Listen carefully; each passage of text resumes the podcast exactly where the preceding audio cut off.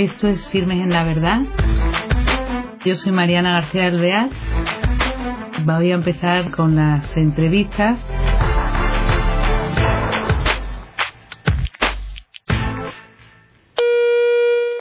Hola, queridos oyentes. De nuevo estamos aquí en el programa de Firmes en la Verdad. Tenemos una invitada a través del hilo telefónico que nos va a aportar muchas cosas que se hacen hoy en la Iglesia de España. Y ella es María José Mansilla. Es eh, presidente de Spay Mater, de, una asociación provida, es por excelencia la Asociación Provida de la Iglesia Católica en España. Está casada, es madre de familia y tiene dos hijos y es licenciada en Ciencias Económicas y Empresariales de ICADE. Yo quería que nos contara un poco cómo es su trayectoria y cómo es lo profesional y cómo llega esta presidencia de Spain Matter. María José, un saludo muy cordial. ¿Qué tal estás? Hola, buenas tardes. Pues nada, encantada de que, de que me hayáis llamado. Igualmente, ¿eh? qué ilusión poder eh, aprender de ti, bueno, y empezar a conocer qué es esto de la asociación Spain Matter. Cuéntanos un poco. Bueno, pues Matter es, la asociación provida de la Iglesia, somos una asociación pública de fieles y bueno, pues quitando, hemos querido de alguna manera vencer este tabú que existía o este dogma que todos nos hemos tragado con respecto a la lucha provida de que solo se puede hacer de una manera confesional, ¿no? Y nosotros pues hemos pensado que pues que no es así, ¿no? Que nosotros pues somos católicos y queremos hacer las cosas pues desde la Iglesia. Y no solamente con este sentido de que, pues que no tenemos esta vergüenza de ser católicos, de hacer las cosas desde la iglesia, sino convencidos de que realmente, pues la, la batalla por la vida y esta cultura de la muerte es algo más que una batalla meramente humana o que, o que una batalla legal. Sí es algo mucho más profundo y es una batalla espiritual y realmente pues solo vamos a ganarla con, con, las armas de la fe. Muy bien, o sea que un poco de fuera complejo, los católicos, esto es una cosa clarísima, lo de la cultura de la vida, y bueno, vamos a trabajar en ello sin, sin taparnos y a cara descubierta, ¿no? Un poco la valentía y lo que es la misión y que nos incumbe a todos como católicos y creyentes, ¿no? Claro, porque no hay ningún problema que sea estrictamente católico. Quiero decir que, por ejemplo, el tema del hambre en el mundo no es que sea un problema católico, sin embargo, nosotros lo hacemos desde nuestra fe. La Madre Teresa, a la hora de enfrentarse o de dar una respuesta a lo que ve en Calcuta al problema de la gente que muere de hambre, le da una respuesta desde la fe. Sí. No es que sea un problema católico, como no es un problema estrictamente católico el tema de la vida, es un problema humanitario, se está matando gente, pero evidentemente nosotros le damos una respuesta global, porque el problema no es solamente un problema humanitario, el problema es que se está destruyendo no solamente la vida de los embriones, la vida de las personas, o sea, la vida física, sino que se está destrozando también el espíritu de las personas. La gente anda destrozada por la vida. Claro, esas madres, ¿no? Que, que se ven abocadas o no, o, simplemente toman esa opción que les va destruyendo, claro. Cuéntanos un poco más esto de lo que tenéis de, creo que se llama Proyecto FETA, Proyecto Ángel y Proyecto Ratel, vamos a ir por partes. Todos son proyectos dentro del Space Matter, ¿no? De vuestra asociación. Sí, sí. Nosotros en este Matter lo que queremos es, bueno, atender a las personas en concreto, siempre ir uno a uno y a la persona en concreto. Bueno, pues sabemos que hay muchos frentes y muchas cosas que se pueden hacer, pero siempre nosotros queremos fijarnos pues en, la persona, ¿no? Sí. Y estos proyectos pues están pensados para dar una respuesta concreta a las personas en ese momento pues que lo necesitan. El proyecto Raquel es para dar una respuesta de sanación a las víctimas del aborto, ¿no? Espiritual. Bueno, pues a pesar de, de, esto que se nos quiere decir, que el aborto pues no tiene consecuencias, pues yo creo que todos pues ya sabemos a fecha de hoy que sí que las tiene, ¿no? Que que todas las personas que han pasado por esta experiencia pues sienten un dolor muy profundo, ¿no? Y un dolor que, que no se cura ni en un año ni en dos, ¿no? Sí. Y hemos oído hablar de lo que es el síndrome posaborto. Y esto no es como tal un problema psicológico, no un trastorno, sino bueno, que es, algo mucho más profundo, es una herida espiritual, es una herida que afecta a toda la, a toda la persona.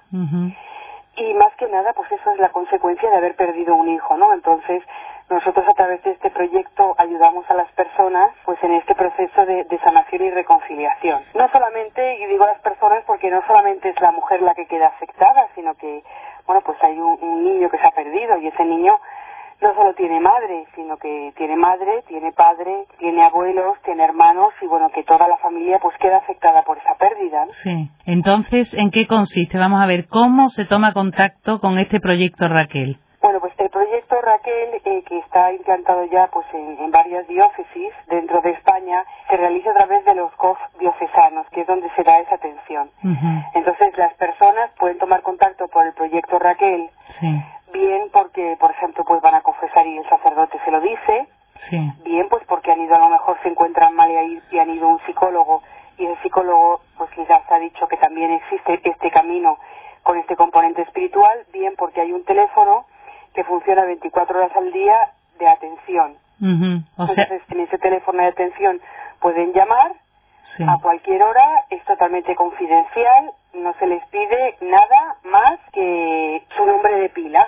Y entonces eh, reciben una atención especializada con una consejera a través del COF diocesano o de los COF diocesanos que haya en, su diócesis, depende de donde sea, y bueno, pues reciben a través de una serie de sesiones una atención individualizada pues para superar pues este síndrome posaborto, ¿no? Y alcanzar pues la, la reconciliación, sanarse de estas heridas. Oye, lo encuentro fenomenal, pero no cabe duda, hace poco hemos tenido un programa hablando de los COF entonces, qué interesante ver cómo va todo el mundo engranándose, es un proyecto común, los laicos están participando, la iglesia se mueve y ahí están, bueno, profesionales y profesionales espirituales que serán los sacerdotes, ¿no? Porque es un que participan tres figuras, ¿no? Participa la figura del consejero, que es el que, bueno, hace pues este camino espiritual con la persona, la figura del sacerdote, que también interviene en este proceso de sanación, y en este síndrome posaborto pues a veces degenera en una patología y entonces intervienen también o pueden intervenir, no en todos los casos, dependiendo como pues bueno que cada persona es un mundo, ¿no? Y, y, hay que tener en cuenta que cada caso es individualizado, pues un psicólogo, un psiquiatra, un profesional de la salud mental y entonces por esto funciona como una red diocesana de tal manera que pues entre los tres se dé una atención integral a la persona. Pero no es que la parte espiritual la haga solo el sacerdote, ¿no? Este acompañamiento espiritual es de todos. Claro. Cada uno en su papel. Sí, sí, sí. Oye, y hay mucha gente ahora, por ejemplo, vosotros estáis en Alcalá de Henares, ¿no? No, esta red está en cada diócesis. Sí. O sea, efectivamente está en Alcalá de Henares, pero también está en Madrid, también está en Valladolid, está en Barcelona. Se atiende en varias diócesis y, se, y se atiende a través de los COF. Sí, o sea que, que está funcionando en bastantes diócesis y se irá agrandando. Otra cosa que te iba a preguntar, ¿por qué este nombre de Raquel? ¿A qué es debido el nombre? Bueno, este proyecto se inició hace casi 30 años en los Estados Unidos y tomó su nombre de esto del profeta Jeremías, que hace relación a Raquel que llora por sus hijos porque ya no va a volver a verlos y le dice el Señor, sécate las lágrimas que volverás a verlos, ¿no? Entonces, lo que intenta transmitir Raquel es esa esperanza, ¿no? Esa esperanza que nota el Señor de que cura el corazón y bueno, pues volverás a ver a tus hijos, ¿no? Sécate las lágrimas, ¿no? Qué bonito. El, ese papel de la misericordia en este proyecto y el Señor sobre todo como sanador, ¿no? Como, como que consuela. Sí, es que es preciosa, ¿eh? Y entonces nace en Norteamérica y allí funciona desde hace 30 años. Sí. ¿Y en España cuánto tiempo lleva? En España lleva más o menos tres años. Sí, o sea que es muy Y la verdad que está yendo muy deprisa porque, bueno, pues es que prácticamente todas las familias están afectadas por este tema. Quiero decir, desde que se legalizó el aborto hay más de un millón, millón y medio, ¿no?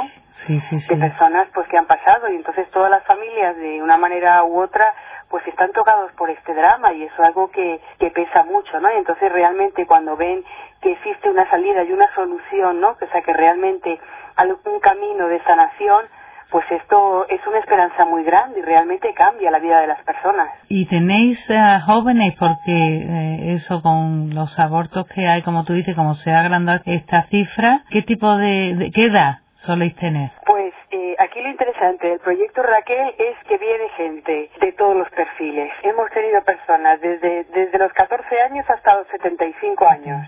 Sí, qué maravilla, ¿eh? Tenemos personas, pues, desde inmigrantes ilegales hasta gente, pues, de un nivel económico muy alto. Tenemos extranjeras y tenemos españoles. Tenemos personas muy comprometidas en la iglesia que ahora mismo pues han tenido una conversión y pertenecen a movimientos de la Iglesia y tenemos gente a la que hemos tenido que enseñar el Ave María.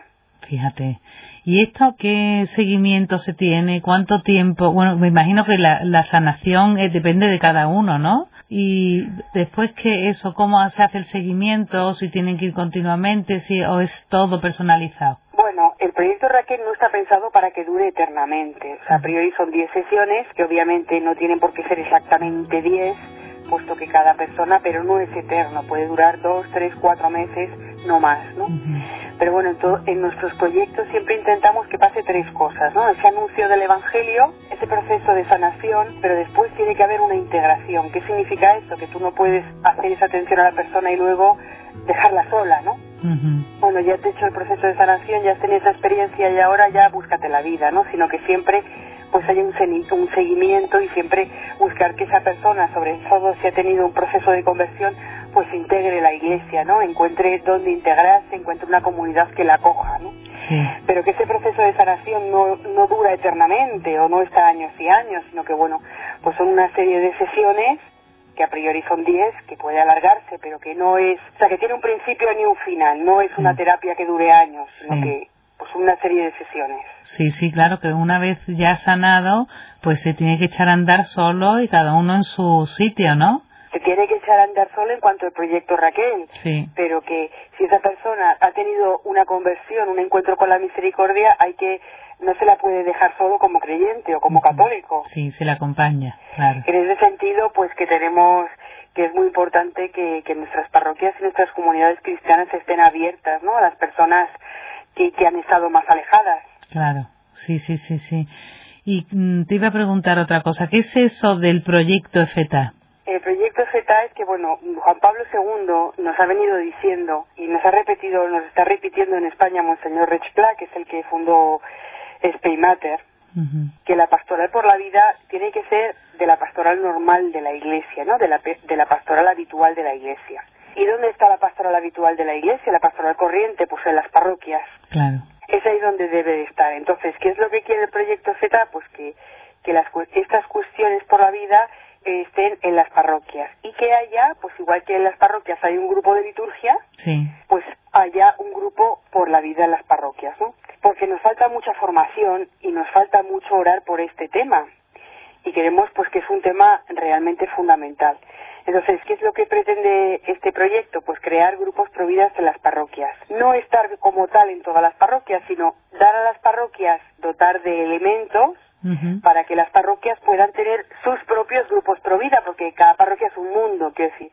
Puede haber parroquias que tengan muchísima gente joven y pueda hacer un determinado tipo de actividades y otra pues que sean personas muy mayores. Sí. Entonces nosotros a las parroquias que quieren hacer el grupo Z pues se les ayuda, se les hace una presentación y mensualmente pues se les da un material, ¿no? Sí. Que es un tema que se les da, pues se les puede dar en, en papel si quieren, pero se les da en formato vídeo para que tengan sí. sobre la cultura de la vida, que no solamente el aborto, que es muchísimo más amplio. Uh -huh. Se les comenta la noticia del mes para que, bueno, pues tengan argumentos, pues estas noticias que salen y que son motivo de conversación pues a veces eh, pues en las cafeterías o en las conversaciones del trabajo o en el instituto pues Sí. lo típico de la niña embarazada. Sí. esto que ha salido ahora de la eutanasia infantil. Todos esos temas y se les comenta la noticia provida y se les da también material de la oración por la vida. Pues Ah, unas qué veces será el rosario pero otras veces pues será de lección divina otras veces eh, será una vigilia por la vida y es dotar a las parroquias de todo el material y todas las herramientas para que puedan tener sus grupos por la vida en las parroquias. Y tenemos también un curso pro vida online, Ah, que es muy muy básico, que pueden hacer pues desde adolescentes de tercero de la ESO hasta personas mayores, porque Sí. es pues bueno muy básico y asequible a todas las personas, que se puede hacer un par de meses también en 10 semanas y que también hace todo el recorrido de lo que es la doctrina de la Iglesia, pues en todos los temas que afectan a la vida, ¿no? Desde el tema de la castidad, la anticoncepción, todo lo que es la reproducción asistida, la eutanasia, el aborto, porque bueno, que el ser por estar por la vida es mucho más que estar en contra del aborto, ¿no? Qué interesante. Y para esto, por ejemplo, esto que dices online, o sea, en las parroquias, ponte tú que se empiecen con eso, un grupo del proyecto de FETA. Y, y, bueno, ellos se reúnen cuando acuerdan y después esto del vídeo online, este, este curso de audiovisual, ¿eso cómo lo consiguen, por ejemplo? Pues ¿Lo pueden hacer también alguien individualmente? Sí, sí, es el curso online que va a estar en la web dentro, pues yo creo que ya la, semana próxima. Eso puede hacerlo cualquier persona, simplemente tiene que ir a, a nuestra web, que es www.spaymater.com y apuntarse y ya está. Ah, muy bien. Eso no tiene nada. Es gratuito Para y todo. que una parroquia tenga grupos FTA, pues tiene que estar en las diócesis donde se va implantando, porque bueno, nosotros siempre respetamos antes de entrar en una diócesis, pues que que tenga el acuerdo del obispo correspondiente, ¿no? Claro, claro. Oye, y después háblanos también del proyecto Ángel. Bueno, pues el proyecto Ángel lo que quiere es dar un poco de cobertura a lo que son a las personas que tienen un embarazo imprevisto, ¿no? No tanto en el sentido de una ayuda material que puede ser necesaria, sí.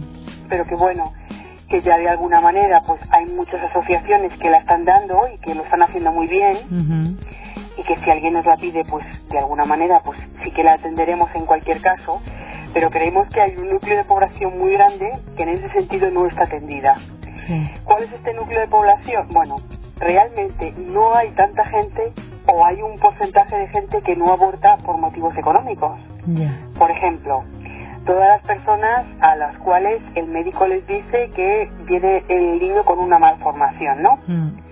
Esas personas no van a una organización provida, esas personas no necesitan una ayuda económica, esas personas necesitan alguien con quien hablar.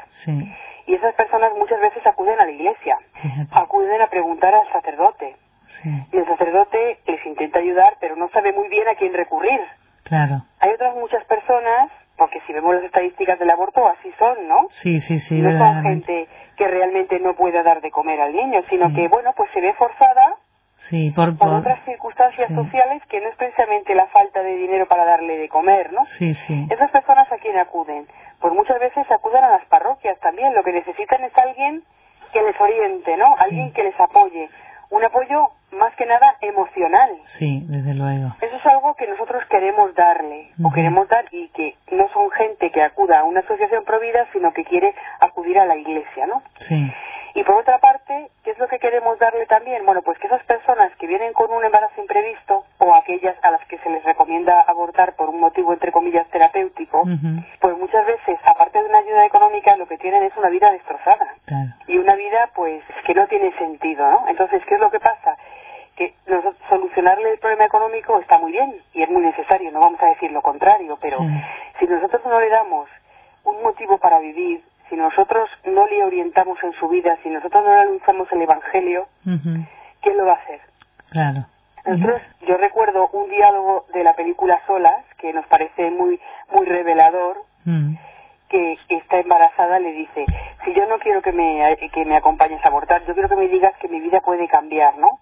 Pues, ¿qué es lo que están esperando estas personas? Pues que alguien le diga que, que hay algo más. Claro, que hay, sí, sí, darle una esperanza, una nueva luz, ¿no? Para orientar. ¿no? Que, claro. que hay algo más en la vida, ¿no? Que merece la pena vivir. O sea, en el fondo, pues que se les anuncie el Evangelio, ¿no? Y entonces, que, alguien las quiere de una manera incondicional. Claro, claro. Y este proyecto Ángel, por ejemplo, ¿qué hay? Personas que están formadas para ello y están allí, o claro, surgirá a través a lo mejor del sacerdote y entonces avisan a la persona indicada, ¿ok? Es alguien que se tiene que estar formado, capacitado, ¿no? Sí, las personas, de momento lo que tenemos son ángeles, sí. que normalmente son mujeres y esas mujeres que vienen de las parroquias. Entonces tenemos un teléfono o a veces nos enteramos porque, bueno, llaman a la delegación de familia o, bueno, por mil caminos y entonces intentamos asignarle un ángel lo más cercano posible al domicilio de la embarazada, ¿no? Ah, de tal manera que, bueno, pues está pendiente de ella, la anima, la escucha y de alguna manera también intenta integrarla un poco en la comunidad parroquial. Y hay algunas parroquias en Madrid, porque bueno, en este sentido sí que estamos muy empezando y solamente funcionamos en lo que es en Madrid, pues hay algunas que sí que incluso hacen reuniones de pues embarazadas y se ven y están juntas y bueno también pues hacen por integrarlas también, por mostrarles un poco para que reconstruyan su vida con el Señor, ¿no? Porque si no, un año después Oye, pues la misma circunstancia, ¿no? El tiempo se nos va acabando, pero desde luego, María José, qué bien, qué completo ha estado esta la, la, ayuda, toda la ayuda de Space Master, porque no cabe duda que todos en los proyectos EFETA, Ángel y Raquel son complementarios entre sí e importantísimos para, para difundir, ¿eh? bueno, y para actuar, claro. Y tú cuéntame, ¿cómo has llegado, cortito, pero cómo llegaste a este proyecto? ¿Qué es lo que te empujó? ¿Eh? Porque tú eras madre de familia o no sé cuánto tiempo llevarás en ello, pero tendrías tu trabajo y cómo, cómo, ¿qué pasó? Yo siempre he sido muy provida de vocación, esa es la verdad. Y bueno, en un primer momento pues yo me involucré en el movimiento Provida eh, de manera civil, ¿no? Sí. Pues como lo que había.